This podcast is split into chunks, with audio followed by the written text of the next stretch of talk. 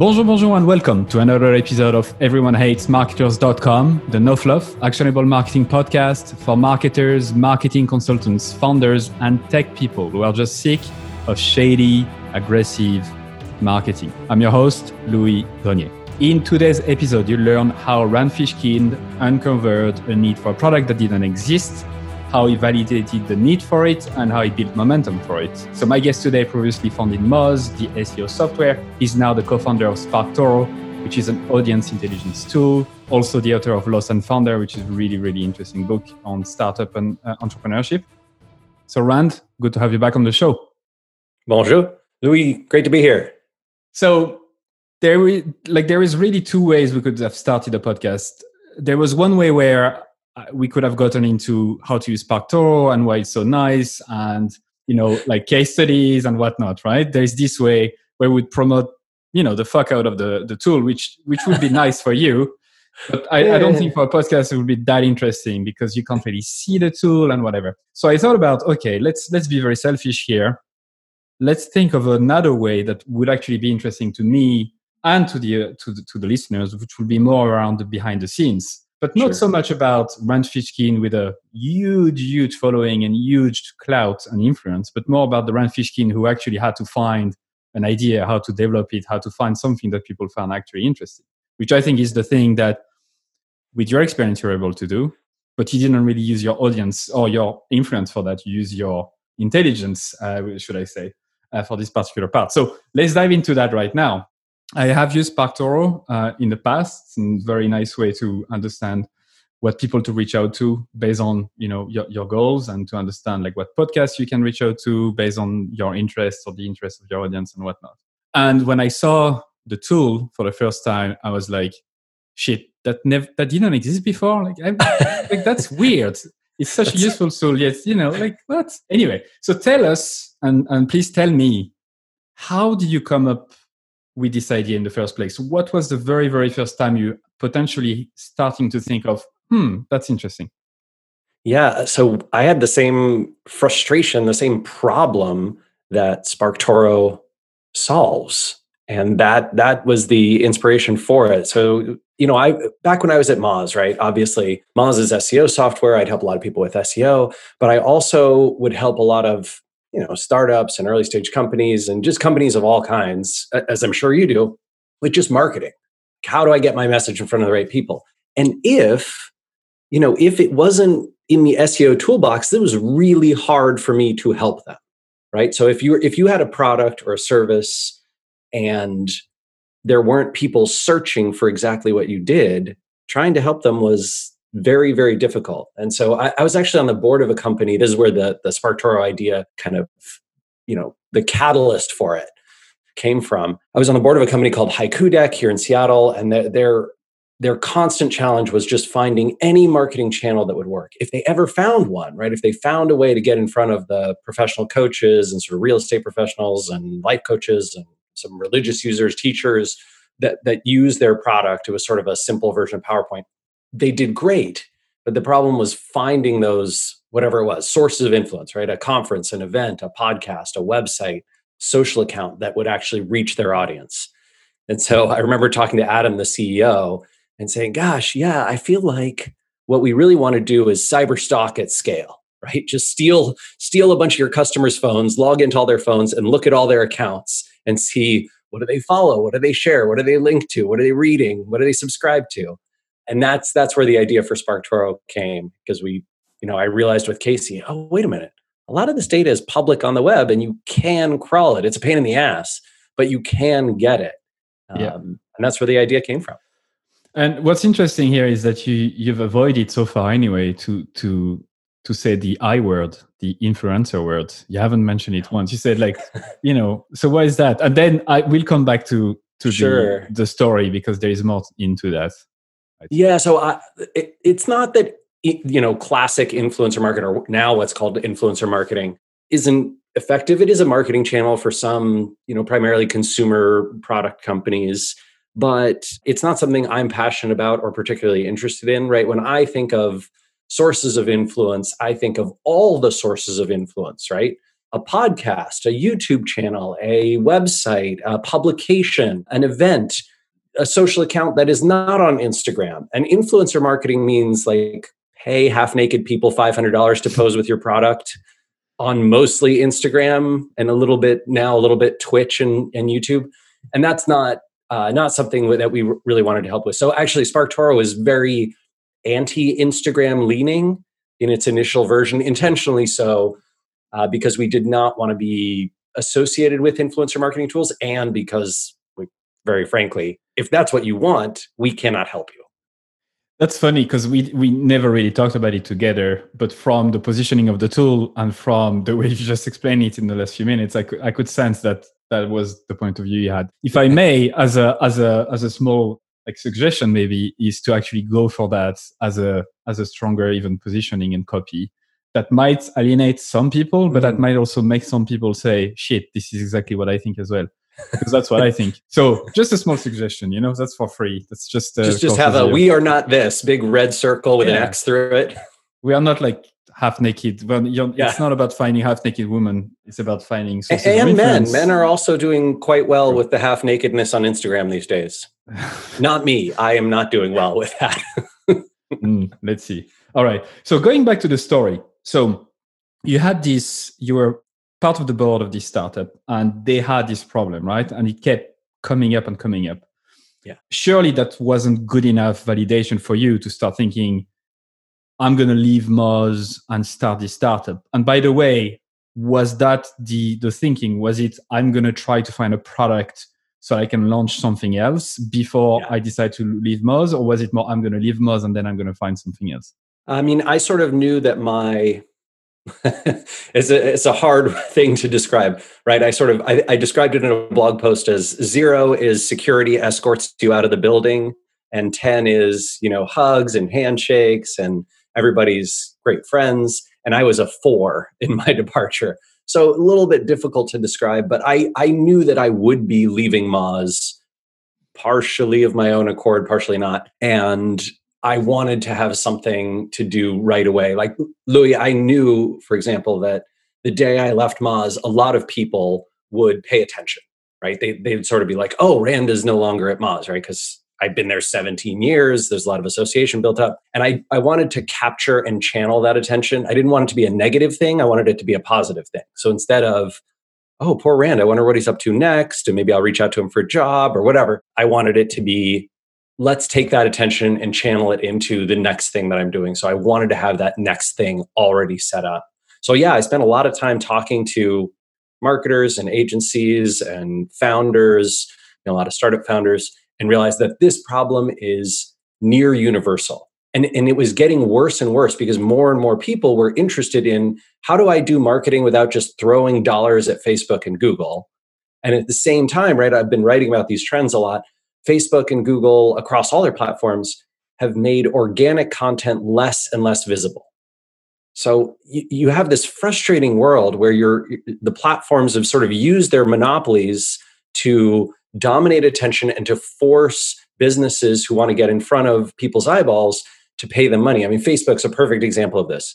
You know, Facebook's uh, average engagement rate or average visibility per per post was you remember like five six years ago it was like four percent, three percent. Today it's zero point zero nine percent. One in one thousand people will barely see a post that you put on on the average you know uh, co- company facebook page it's just awful and so yeah people need other ways of getting at this data right? P- ways to end around that duopoly. And that's that's what inspired me to, to go after this. The, the okay. weird thing is louis casey and i didn't know if it would work. Like we ha- we did not know whether if you crawl all this data and then you put it together will you be able to get you know enough quality profiles uh, and will the data that that the the you know overlap shows will that be good enough? Will it be interesting? Will it be useful? It wasn't until probably january of 2019 when we had a, a tiny alpha version that we were like oh my god it works kind of. So let's let's think back of the timeline and i don't want you to to put you in trouble uh, with your past employer and all of that. So there might be details you can't share. But surely you started talking to people about that problem before you left Moz, right? Yeah, yeah, absolutely, absolutely. Okay. And, and so, I had a conversation with the CEO at Moz, right? Okay. So, so she knew. okay. Yeah, she cool. knew. Like, okay, because oh, you know, once we had the conversation about you know when when do we want to have you leave, then it became a okay. Yeah. So, if you had to explain to someone listening right now how you're actually conducting like conducted those, those i wouldn't call them necessarily interviews i mean it's up to you to yeah. describe them the way you want to or conversations what would you tell them? And again this is why it's interesting because whether you're rand fishkin or someone who doesn't doesn't have a single follower right. I think th- right. those principles apply right? So how did you approach that to discover whether there was a problem or whether there was just one company that said actually we struggle with that problem yeah. Yeah so louis we my strong recommendation to anyone else is actually to follow follow this model and i'm um, I'm, I'm glad to say that I actually followed my own advice in this case, which was essentially, you know, built up some expertise around an area, right? So I've been doing web marketing obviously for a long time. Uh, I started doing more and more kind of brand marketing, outreach marketing, creative forms of marketing that were not just SEO, especially my last few years at, at the company at Moz. And then took that expertise to build my network around this this field right? So talk to lots of marketers who did market research and outreach and, and brand marketing and social media marketing and content marketing and then use that network to conduct mostly informal but a lot of interviews right? So literally sitting down with people at conferences and events going to their agency offices and talking to them and their teams about how they did this work uh, getting on the phone with people, getting on video calls, lots of emails back and forth, sometimes just informal Twitter DMs and LinkedIn DMs, right? But it was it was just a lot of like, hey, how are you doing this? I'm thinking about this problem. And from that, I, I sort of built a, a an actual survey, right? So from the interviews, the the one-on-one interviews, I took all that, put together a survey, which we ran in, um, I think it was the start of 20, 18, so just just before I left Moz. Ran that survey to maybe seven or eight hundred folks in the marketing world, maybe even more than that, might have been a thousand, and essentially asked them how they solve this problem. When you need to find what your customers pay attention to and where you can reach your audience that isn't just throw money at Google and Facebook, how do you go about doing that? Right. And how big of a problem is that for you? And what do you do it for? And that survey data came back pretty looking really good, like looking like this was a serious problem that many marketers had that they spent a ton of time or money on. And that's what excited us about the about the problem. And so then when I, you know, when I launched kind of the company, the next few months were assembling more data, doing more of those interviews, and then uh, that's how we did our fundraising in which closed in June. Okay, so let's let's let's go back to the first step where you know I, I think to follow your recipe uh, some people would say, oh, yeah, like Rand has been at it for like almost 20 years. He has a huge network. It's easy to reach out to people. But I guess that's part of the recipe. I mean, yeah. you've worked your yeah. ass off for years and years and years to build a really, really, really big following. So I would say step zero of this recipe is you're going to have to, to have an audience who, who trusts you somehow, even if it's a small one, so that you can reach out to them for those type of interviews. If you don't. Yeah, and I didn't use my, I didn't use my SEO network, right? Like obviously there's some crossover, but I, I had to, I have a non compete with Moz, right? So I couldn't build SEO software. I had to build something else. Yep, that's no, that's a good point as well. So, and and you just naturally re- reached people, and at this stage, you already you already kind of had a, an idea of the problem we were you were talking about. So instead of asking questions such as "What are the biggest problems you suffer from in, in your job" or whatever, you kind of boil it down already to this problem. What do you think of this problem, or how do you solve it? Show me how you do it right now because I, from user research, I know that sometimes folks would start with even the step before, which is tell us the biggest problem you, so, you, you, you suffer from, and then we'll build something on top of that. But you already had the problem. Yeah, right? yeah. And part of that is personal interest, right? I had a problem that I had struggled to solve and I was interested in. And then I just wanted to validate essentially whether lots of other people have this problem, right? And whether enough people have this problem and it's painful enough that people are willing to pay to solve it, assuming we could build a good solution. So, what was what were the would you say like the top three questions that were so helpful to you when you talk to people and then when you did the survey? You mentioned a few, but I'm just interested in like specific sure. questions that you you got the most value yeah, the, so the uh, the biggest one was definitely uh, how often do you have this problem? And uh, what how do you solve it today? And then what do you do once you have it solved? Like how do you take that data and turn it into you know actionable things that you do with your marketing in your business? And and from those three we were basically able to intuit that the sort of solving the data side was more important in the in the short term than solving the take the data and go tactically run with it right? There was enough people who had just the problem of how do i how do i get this information? And then the the diversity of answers on the what do i do with this data was so broad that we felt like okay software software is not the right solution to okay now i have a list of podcasts and websites and social accounts to go after. What do i do with it next? That those answers were so broad that we were like nope we're, that's not what we're going right. to solve. We're going to solve the take this problem from you know a lot of a lot of companies we talk to bigger companies we talk to bigger agencies they were paying 25 50 100000 dollars to run large scale audience surveys right of thousands of people to try and get at this type of answer which is ludicrous just just crazy because self-reported data is crap anyway right if i ask you hey, uh, tell me 500 people you follow on social. Yeah. What are you going to do? Oh, okay, here you go. but that's the typical example of uh, of yeah. Don't ask people what they think or what they can remember, and see how they actually behave, which is yes. what SparkToro does, which is following what people actually do, the the accounts they follow, what they're talking about. It's very right. easy in surveys to make you feel good and makes you feel smart and say, "Oh, I read e-consultancy reports every month." Well in fact you're actually on instagram looking at uh, half naked women or men or whatever right? Right right. Yeah yeah. And and you know obviously what we want to try and do is not look at and and this was part of the complexity of the software itself not look at sort of accounts that are broadly popular. So for example on twitter and on facebook almost everyone follows like some big political accounts in the us barack obama donald trump so what right? Not not useful. What you what you have to do is instead say oh people who describe themselves whose whose uh, job title includes interior designer what do they uniquely follow that other people don't? Right? So we we sort of take the here's what everyone follows subtract that out of what interior designers follow. Now we can see what interior designers follow that's unique to that group.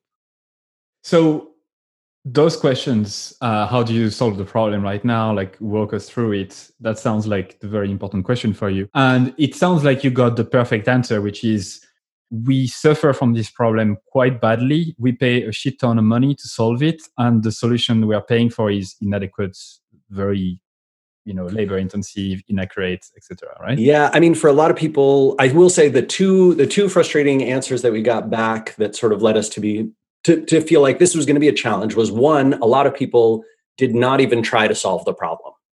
Right. So a lot of people told us, like, I have this problem. I just ignore it. I just don't do that work because I, I don't know, you know, how to how to go about solving it. So we were like, okay, this is going to be a huge education hurdle. We're going to have to teach people how to solve the problem. We're going to have to inform them that they have the problem. And then the second frustrating one, which um, it's just a, a linguistics problem. At least in English, people said, I have this problem, but I have no word or phrase to describe it. Right? No, no one said, Oh, yes, you're talking about uh, sources of influence discovery. Right? They, they don't have a word for it. Seven years ago, 10 years ago, sort of pre Instagram, people would have called it influencer marketing. But then influencer marketing came to mean the half naked people on Instagram thing. And so now this this problem doesn't have a word or phrase. So we've been using audience intelligence, but that's our own sort of creation. And how far along in the timeline did you actually decided on this name? I would say that was pretty darn early on. It was basically a let's choose a let's choose a name for this where people say audience intelligence. That sounds like something I should need and I want to learn about, but I don't know what it is. And so you send this survey out to 800 people that further confirmed the fact that there was those two type of people, as you mentioned, like the problem that they were trying to solve already, or the, the problem that they had but they didn't even try to solve. And so, so then what what happened? What did you do? How did you? So you had to take the leap, right? You, you, yeah. Was it the time yeah, then, you left Moz and? Yeah. So then, then it was a okay. We like this problem. We think there's some opportunity here you know, I leave Moz and I start the SparkToro site. Basically, I I gave myself almost 12 hours off and uh, started SparkToro the day the day after I left Moz. So the first blog post, right, the blog post that I that I sent out to everyone in my network was my last day at Moz, my first day at SparkToro, and that attracted a lot of attention, which was great, and then got people sort of knowing, okay, Rand's not at Moz anymore, uh, and he's got this new company. And then the next three months were essentially pitching investors you know i wanted to i wanted to make some progress uh, raising some money before uh, casey left his job he was he was still working at, at um, Ookla at the time and this is my co-founder mm-hmm. right and casey's the technical guy like he did all the software building uh, so you know huge huge amount of reliance on him i was very lucky in that i still had my severance pay from moz and i had a you know i had a nice severance pay basically i got a year of severance, which is very generous. But you know, a lot of people think, oh, well, Moz is like a 55, 60 million dollar a year company and Rand owns 20% of it, so he must be rich. Uh-uh, sorry. Until or unless Moz sells, you know, our my net worth is is very, very small. Don't believe what you know, if you start Googling Rand Fishkin, the first thing that comes up is net worth. Yes, and ev- all of those all of those sites are wrong. They're just terribly wrong. You talked so, about it in your book, didn't you? I think you, you mentioned your salary yeah. or, or like you give an idea of it's not what you think. So thanks for being transparent with us and with me on this. I think that's why people follow you and, and like you so much. So so you left Moz and literally the day after you piggy like piggybacked in a sense of of this big news because you knew yeah. that people would would follow that. And you had at this at this stage a rough landing page, if I'm remembering, or like that's a, right. A, rough website and yeah and an email, email. Yeah. yeah there you go so you yeah, chose to do that why did you choose to do that why mm. why why did you feel like that was the right next step for you so you sorry i'm asking a lot of questions but i'm super no, curious fine. about it. So let me just try to to recap a bit. So you you left Moz and you said i reached i reached out to to my network about this blog post i just wrote. How did you reach out? Did you do you have a newsletter or did you literally reach out one by one to your to your uh, I, I cheated a little bit. I took all my contacts. I had about think i had eight or nine thousand and i used gmail's you know 500 per day bcc uh, to over the next four or five days send it out to all my contacts. old school so you did it yeah. really old school you didn't use really old school mail merge or okay yeah. and how did you obviously when we say those 8000 9000 people those are those are i would say your people right people who yeah you you've met or you have strong relationship with or your answer feels uh, like not so much no? Not all of them. I would say i would say probably somewhere between a thousand and two thousand of them i have some relationship with some you know in-person relationship with. We've yes. met at a conference or event or we've chatted online or that kind of thing. And then probably another you know the other five or six thousand whatever. That group is more they've emailed me about some problem they've had in marketing world right we've had some contact but it's probably primarily digital maybe they you know reached out about some blog post i wrote over the last whatever 15 years or whatnot so yeah, there were a lot of lot of bounces in there. So I was I was able to like cull that list down to. So I sent them all in six days. So it must have culled down to only three thousand ish emails. Basically, once I exported the contacts, merged them, threw out the ones that didn't no longer resolved. Yeah, it, it's funny because I would have I would have thought you had way way more based on all the work you've been doing and whatever, but three thousand. Oh emails, well, sure I mean, it.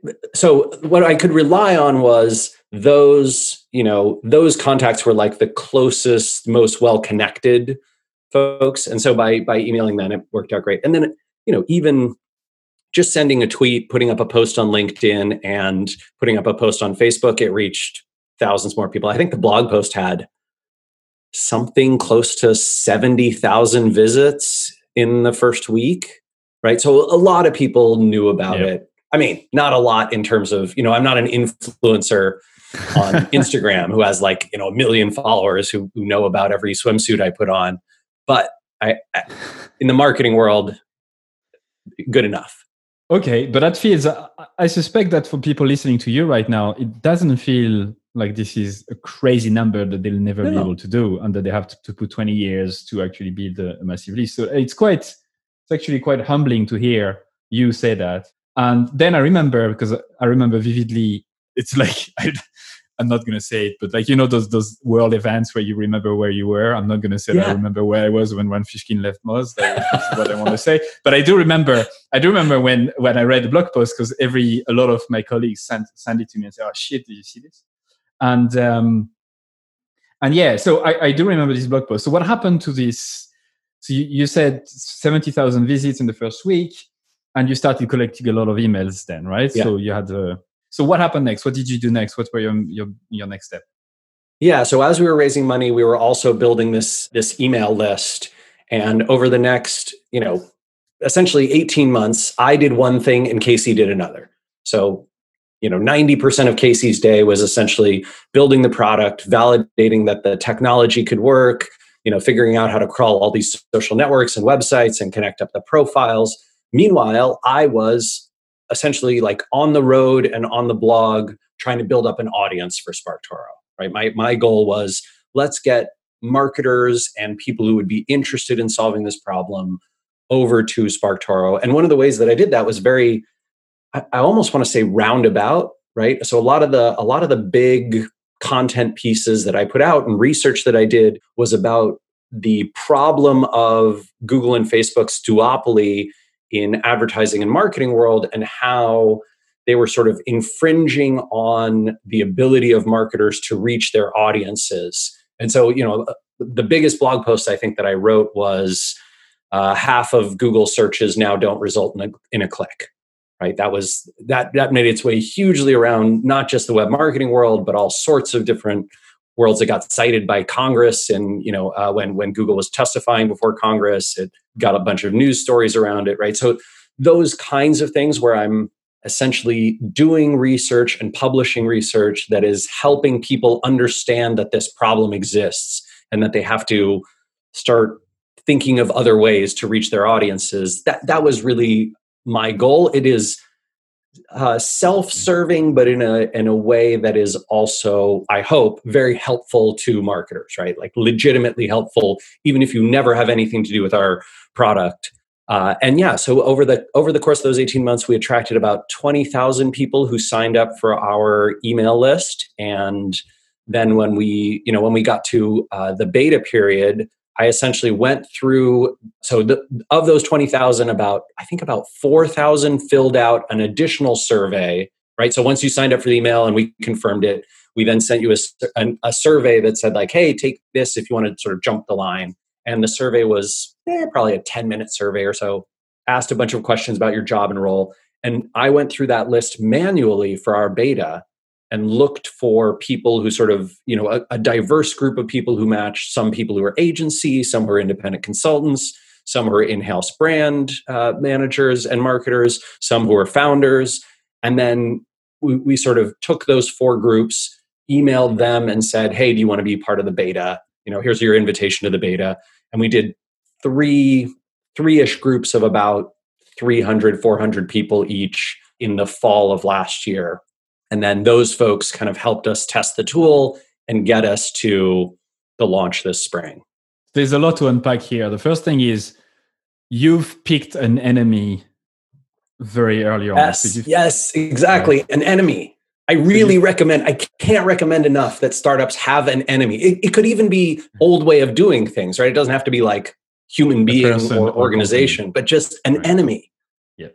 And that's, I can see how fired up you are about this this is this is what happens, right? Passion arise. Like this is I mean, not talking about the US politics too much. This is when what happens when you pick a fucking exactly. enemy, right? Exactly. So you've done that very cautious, uh, uh, consciously, sorry, in a sense. And then you, you, you kind of revert it as well to what you do best, which is like this long form content, very thoughtful, very like research based data for 18 months. I mean, 18 months. And what strike me the most about your approach, all the way to the actual manual, very organic email you sent me a few weeks ago when I actually purchased SparkToro as part of my job is that you've been doing things very organically, very naturally, like those BCC, those those looking through your beta list manually, those like everything seems very like you know organic. And I, I'd, I'd like to to take a minute here to to think about that. And if you're listening to this podcast episode right now, to think about that and compare that to the approach that a lot of people are taking right now about like scraping the shit about LinkedIn and auto uh, emailing you with fucking lead generation funnels and spamming spamming the shit out of you. There is another way, right? And I'm picking an enemy here voluntarily. I'm fighting against those growth hackers who have no consideration for the people in their list or the people they are they are reaching out to. Compare that to what you've done, and I think it's admirable to see that you keep this uh, philosophy, and it's very effective, clearly. So that just uh, that was a small party but i want to go back to something you said because i'm pretty sure some people would find it very interesting. You said you raised capital for this right? Yeah. You raised capital with zero customers paying customers correct? That's right yeah. Very much a seed round you know okay speculative. so how did you do it? So what was the approach? You use all the surveys you had sent like to build the deck and to to reach out to your connections. How did you approach it yeah, yeah. So uh, this is one of the things that we've been very transparent about. If you if you search for SparkToro funding, you'll find our funding documents. You can find the Google Doc that I essentially you know used to pitch and, and raise money. But the process was very like like you pointed out very organic and very simple right i essentially reached out to people from my network many of whom in fact i think half of our investors had not invested in a company before right? So they were they were not investors. They they're just people in our network who basically, you know, a lot of agency owners, content marketing agencies and marketing agencies, branding agencies, those types of folks, people who I had met through the SEO software entrepreneurship world, uh, people I had met through the Seattle tech scene, and um, locally, I think I think about twenty five percent of our investors are local to the Seattle area and uh, it was 30 36 angel investors uh, and we you know essentially said hey we're going to raise money in this unique way. It's an llc where we distribute profits et cetera et cetera. And i emailed folks and basically said hey you know i you you might not know but i you know i left moz. I'm doing this new thing. I'm going to raise money for it. Well we're going to use this unique structure. Would you be interested in chatting? Like is that is that something you want to chat about? And i will tell you louis i had i felt so nervous and i can um, imagine yeah. Asking, embarrassed. asking for money. Yeah, yeah. i can i understand that. I understand like that. i don't i did not I, I don't know. I've talked to a lot of entrepreneurs who like they they're very shameless right? And i don't i wish i had that quality. I don't have that quality. Um, but i uh, yeah, I, there were there were a few people who I didn't email because I felt too embarrassed, and I'm thinking of one in particular who was really pissed at me afterward. He's like, "Why didn't you email me? I wanted to invest." so I wish I'd been a little more well. shameless.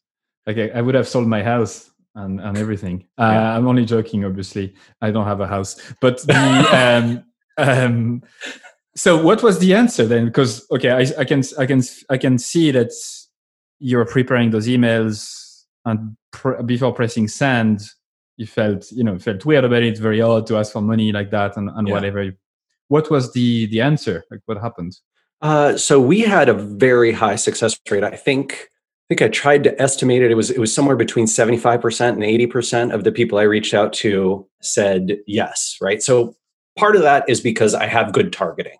Right. So I knew you know, hey, here's a good example is um, Ian Lurie, who, you know, personal friend, someone who I've admired and looked up to for a long time, right? He had been in the in the web marketing field and he sold his agency, I think the year before we raised money for SparkToro. So I, I was kind of like, okay, Ian, good, good, bet, right? Good bet here. I, am going to reach out to him. Uh, Lisa Myers, right? She sold her agency to Omnicom. It's like, great. I'm going to I'm going to reach out to her. you know, I I had some friends who had sold Urban Spoon a few years before, and I had helped them with SEO early on. I was like, those guys, you know, they're they're great. I, I, I played Dungeons and Dragons with them, so I was like, okay, they're they're going to invest, right? Because they they owe me. um, uh, I had people in my network who basically I had you know the the founders or sorry the the CEOs of Zillow and Redfin, which are both Seattle based companies. They you know they both invest despite being competitors, which is kind of kind of awesome, right? And so that was that was really great. I yeah, we had we had a few people in our uh, network through SEO world, you know that um, that mm-hmm. came in and was a it was a it was a good process. There were even a few people who had reached out to me after I wrote that blog post, which I you know I didn't know this was going to happen, but I kind of hoped it. Where people reached out and said, "Hey, what are you going to do next? I'd really love to be involved." Right, and so that that works out. I, I think one of the challenges is the advice for a lot of early entrepreneurs, right, and folks who are new to the field is unfortunately spend time building your expertise in your network, and this process becomes way easier. And that is not nearly as compelling a, a tactical bit of advice as wait, what's the secret to getting in front of investors? Yep. The yeah, secret much, is. the know, secret is to scrape LinkedIn for everyone who has investor in the job title and, and reach out to them uh, for seven days in, in, straight. But again, I think this is important to remember. And you have this mindset and you have this philosophy, like naturally, you've been doing that for so long, it's just embedded in your DNA almost. But it needs to be repeated out loud. This this approach really goes against what a lot of people and marketers and, and, and others are doing right now, which I truly believe is the wrong approach. This is short-term tactic like building a brand, like building relationship, it just takes time. And exactly as you said, the success rate of your seed round is like 75, 80%. That's because you have a brand and, and a trust at, attached to you that because you've been giving and giving and giving to, to your audience for so long that it's just naturally that they choose to give back. People who expect to take, take, take, you know, before giving anything away, this is what happens. You you you will never really get anywhere close to 75% or 80%. You probably never get anywhere close above 8, 0% at this stage. Yeah. So, but I think this is the, in French, they say the fil rouge, like the, I, I don't remember the, the English fucking. Fil rouge. Fil rouge, like the, which is the, the red. The, the thread. The, the, ah. you know, this is the thread of this conversation and this yeah, is the thread yeah. of your work which I admire for that. So so then so going back to the timeline, you you raise the seed round. And by the way, like, do you have actually? I didn't ask you this. Do you have? Are you just the two of you still working on on, on full time? Yeah. Yeah, that's right. So we we intentionally we knew we wanted to give ourselves a lot of runway and we wanted to have a very very low cost structure so that you know because we didn't know we didn't know whether this was going to be you know are we going to come out of the gate and sort of struggle to get to 5k mrr and then 10 and then 15 or are we going to come out of the gate and it's going to be you know 20K in month one. Uh, who knows, right? Um, and so because we didn't know, we wanted to be very cautious around that. So yeah, I uh, I didn't take a salary the first year, right? Because I had my Moz salary, and then Casey left his job after we got uh, funding, or, or maybe right about when we got funding, and then we uh, kept it just the two of us. We used some consultants and contractors on you know UX, UI, uh, um, some SaaS consultants to help us company called Elevate, eh, which helped us with analyzing all of our feedback data from the beta and uh, determining kind of when to launch and what other things we needed to do before we were ready for that launch.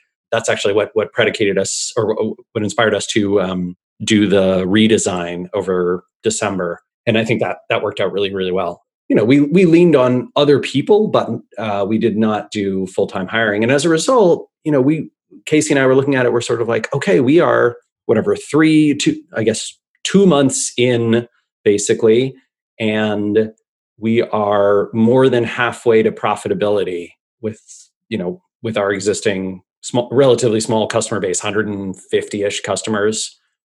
So we are uh, we are recording this at the end of may 2020 uh, can you share the, the if you're not comfortable with it that's cool but get, what's sure. your rough mr right now yeah, yeah, I can. So we use this tool called Profitwell, which is very, Yep. Very great. Uh, I like a lot. Highly recommend. MRR overview says we are at 21,239. Pretty oh. nice. Yeah. So monthly recurring revenue, which is like revenue, obviously not profit. And you say you are halfway through profitability, meaning that you'll be profitable once you have 40 40,000 MRR. That's exactly right. Yeah. And 150 customers. So that's like, I'm not going to do the math properly, but it's like what? What's the average? Uh, yeah, customers. Oh, so sorry. Oh, average revenue per user. Yeah, average revenue. It's right around. Yeah, it's right around 150. 170 150 nice yeah so yeah very very strong numbers and, and if you keep growing at, at, that rate yeah you should reach profitability with a two two uh, two person team a seed round and what 17 years of uh, or, and more of, of work in the back of that. That's pretty nice. Are you happy? Right, right. Are you grateful? Do you feel i mean no, like, i think are you not embarrassed anymore? I, I think i am i'm extremely grateful to for so many people's support through this process and, and grateful that we built the business the way we did. I think what you know the one thing that is very frustrating obviously is our launch timing just yeah. sucks man. I mean uh, i'll tell you so louis you know i have these early access emails. So at the end of february we start sending our early access emails right to the 20000 people who signed up. And we're we're basically going through that list you know every week or two we're sending uh, two three thousand of those. And as the as the pandemic is getting worse and the economic situation in the united states and and in europe and all these places is falling off a cliff more and more of the emails that i send are coming back with so and so no longer works here right so i'm just seeing like this carnage in the marketing world just destruction of so many jobs coming back to my inbox. Yeah, every time we're sending those emails, that's heartbreaking, just heartbreaking. And then, of course, we're talking to a lot of people who, yeah, had been early customers or beta customers or, or whatever. And they're like, yeah, you know, I, I wish I could sign up, but finance pulled my credit card. I'm not allowed to do any new spending until 2021. You know, we're cutting all of our costs. We, we no longer, you know, our customers are gone. Brutal, just brutal. I, I mean, the U.S. Um, economic picture is down 25, 30 percent. Just GDP, you know, evaporated, and and the outlook for the next six months is pretty brutal. And it could be much longer than that, right? I think most economists are looking at 24, 36 months recovery minimum. So you know we, we're lucky in that we're doing well despite that right? We're able to find customers but our customers i mean if, if you look at our customers they're they're kind of the people who are doing okay through the pandemic people who are still growing right? A lot of we've actually had a surprising number of consumer products on the like toys and games and entertainment side uh, which makes sense right? Because there's a lot of demand for that. Had folks on uh, food and grocery recipes that kind of stuff make, makes total sense We've had almost no one from travel and hospitality. We've had a lot of people from uh, healthcare and medicine, right? So uh, you you get the sense of like, aha, this you know these are the few industries that still have growth and opportunity, and so of course there's folks looking for them. If it was six months ago, you know SparkToro would probably be much more popular, and you can see that in the data. The February, the end of February uh, sign up rate to paid was 5%, it's now about 0.5%. Right. So just, and you know, there's nothing changed. It's just the economic situation changed. Yeah, I'm, I'm, I'm glad you're sharing this as well. I mean, uh, in, in, total transparency, as, as, as always. Um, yeah, because you've really launched that. I don't think you could launch at a worse time. Oh, but God. I guess I guess that's what it that's what it takes. I guess this is the the reality of it and the you've built um, i'm going to forget the word again i'm very good today uh, but you've built this this kind of uh, strength should i say like mental strength over the years to to be able to to um, to protect yourself mentally at least against that. And and i guess you sharing these stories is also a way to do that. Uh, i'm sure that people listening to this podcast will reach out will check out your tool and will uh, some of them hopefully will, will start paying you as well so you can become profitable. I'm conscious of the time we have one minute left but yeah i wanted to to to, to thank you again for for all of the, for this candid conversation and sharing all of that. I hope my personal hope is that people will will will understand that um, there is another way. than just uh, doing it uh, automated way and expecting that in two weeks time you'll have built an audience and, and trust um, to get the result you got. And the last thing I wanted to say is that actually the first interview I've done post shit COVID is happening. So I've yeah. stopped doing for two months because I just literally couldn't. And I every topic I was getting from from potential guests was how to do marketing in a crisis, how to do marketing in a crisis. And I didn't want to cover that, not because I, I didn't want to help people, but I felt it was just too much. And instead I spent time talking to marketers one on one and, and, and trying to help them out which I, which I thought was a much better use of my time. But I love that. Anyway, uh, Rand, thanks so much for your time. Uh, SparkToro.com is the is the is the, the place to go read uh, to read your posts and check out the tool. Uh, you have ten free searches, right, for yeah. any account. That's right. Uh, I've personally found a lot of value out of it already, so thank you. I'm thrilled to hear it, Louis. Thank you so much for having me. You're very welcome.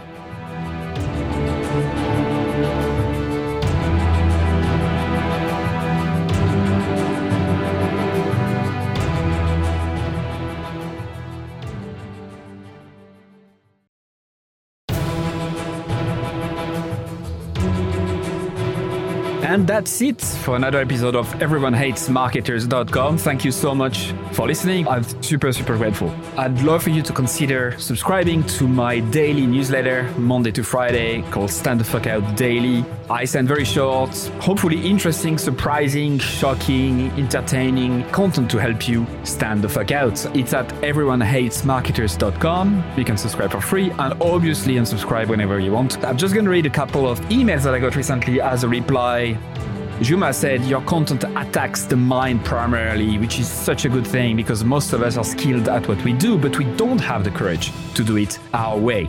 Mark, who just subscribed a couple uh, days before, said, This is my first issue of your newsletter. Love it. Glad I subscribed. Brianna said, I just realized this morning that my email habit is now to one, skim through the list, two, select all unread industry email except yours, three, delete and don't think twice, four, quickly skim yours. Amy said, also loving the new content that's coming from you. It feels really lovely. Candle said, I like your writing a lot. It really resonates. There's so much bullshit out there. It's good to touch the authentic. And Chloe said, Where is the I fucking love this email button? Brilliant. I hope you subscribe. You'll be joining more than 14,000 subscribers at this stage, which is crazy. It's the size of a small stadium. Anyway, thank you so much. See you on the other side.